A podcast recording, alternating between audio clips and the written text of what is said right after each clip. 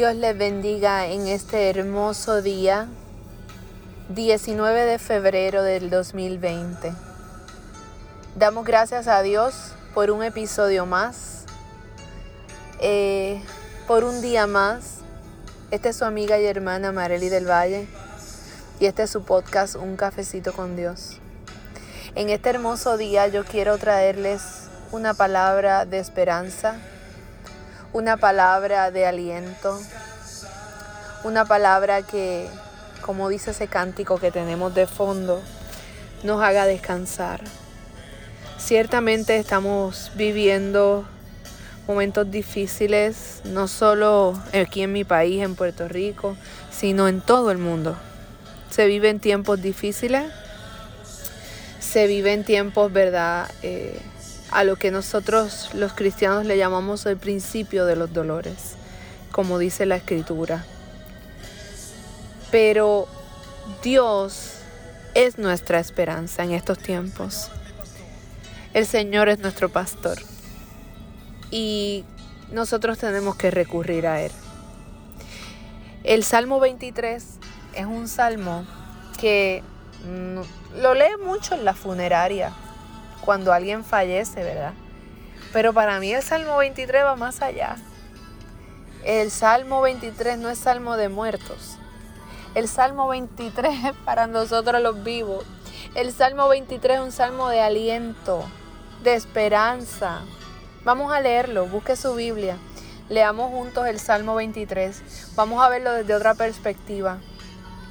Eh, quiero leérselos en la versión nueva versión internacional pero en la versión que usted tenga lo, puede leer, es hermoso.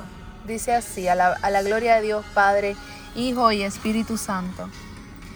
El Señor es mi pastor, nada me falta. En verdes pastos me hace descansar. Junto a tranquilas aguas me conduce, me infunde nuevas fuerzas. Me guía por sendas de justicia por amor a su nombre. Aun si voy por valles tenebrosos, no temo peligro alguno, porque tú estás a mi lado. Tu vara de pastor me reconforta. Dispones ante mí un banquete en presencia de mis enemigos. Has ungido con perfume mi cabeza, has llenado mi copa a rebosar. La bondad y el amor me seguirán todos los días de mi vida y en la casa del Señor habitaré para siempre. Alabado sea el nombre del Señor. Damos gracias a Dios porque Él es bueno, porque para siempre es su misericordia. Mire, este Salmo 23, yo veo el cuidado de Dios. Yo veo en Él el cuidado de Dios para nuestras vidas. Yo veo, ¿verdad? Cuando dice que Él es nuestro pastor y el pastor va cuidando a las ovejas, ¿verdad? En el campo. El, el pastor tiene la responsabilidad de velar por esas ovejas. Las ovejas son cieguitas, torpes, ¿verdad? Este, y hay que dirigirlas todo el tiempo. El Señor nos compara con ovejas, ¿verdad? Y ciertamente a veces como que nos descarrilamos en el camino y el Señor tiene que con su callado volvernos a meter al redil, ¿verdad que sí? Y, nos va guiando a través del camino, no, nos lleva a esos pastos verdes. El Señor nos lleva a pastos verdes, a descansar, a alimentarnos. Cuando nosotros buscamos al Señor y buscamos tener una relación, no es religión, una relación con el Señor día a día, en oración, en búsqueda de su presencia, en lectura de su palabra, en tener conversaciones con el Señor. Claro está en visitar un templo, pero lo más importante es esa entrega y esa relación que uno tiene con Dios, ¿verdad? Entonces, cuando hacemos eso, podemos disfrutar de esto que habla el Salmo 23 él me guía a aguas tranquilas, me conduce a aguas tranquilas, me conduce y me guía por sendas que son de justicia. Y dice más, que aunque yo ande en valle de sombra, aunque el camino sea oscuro, difícil y tenebroso, yo no tengo que tener ningún temor, porque allí está el Señor a mi lado. Y con su vara de pastor me reconforta a seguir hacia adelante y a pasar por ese valle de, de tinieblas porque lo voy a pasar. No estamos exentos de pasar por problemas, dificultades, situaciones difíciles, incluso muerte, ¿verdad? De, seres queridos. Eh, en el 2004 yo viví literalmente lo que era estar en el valle de sombra y de muerte.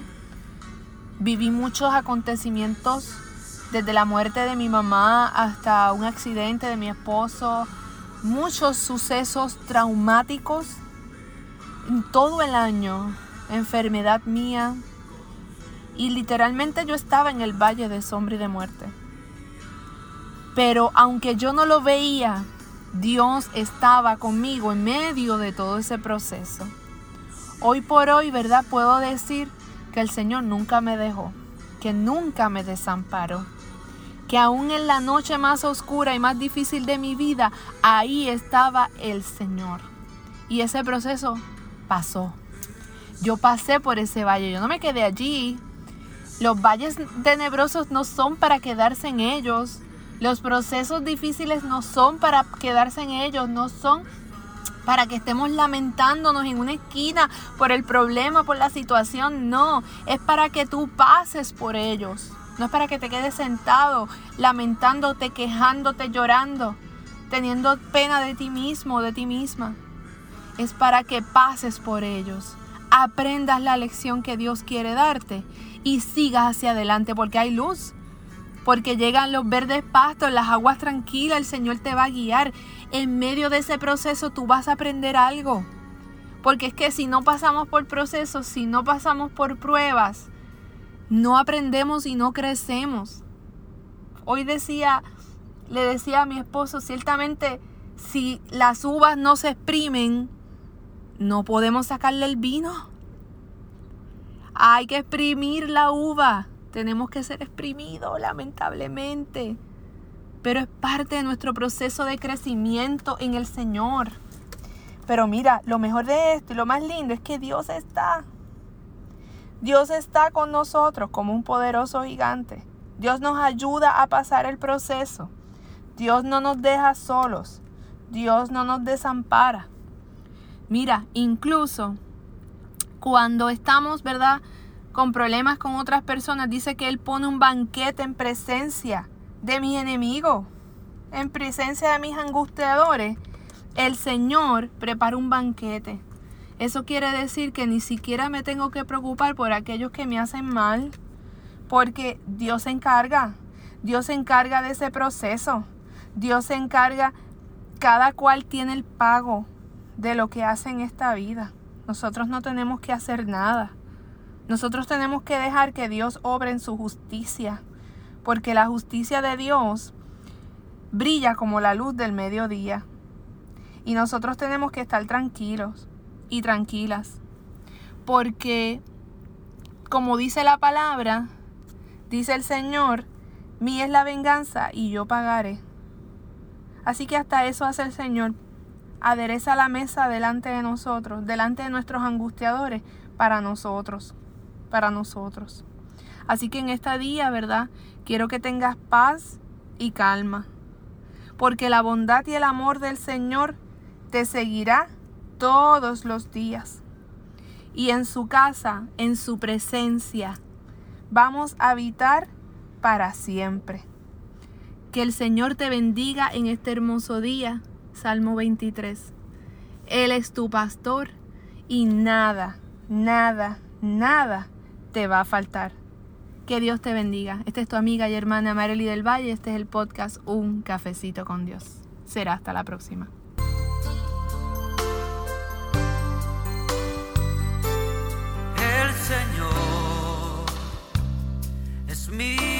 Nada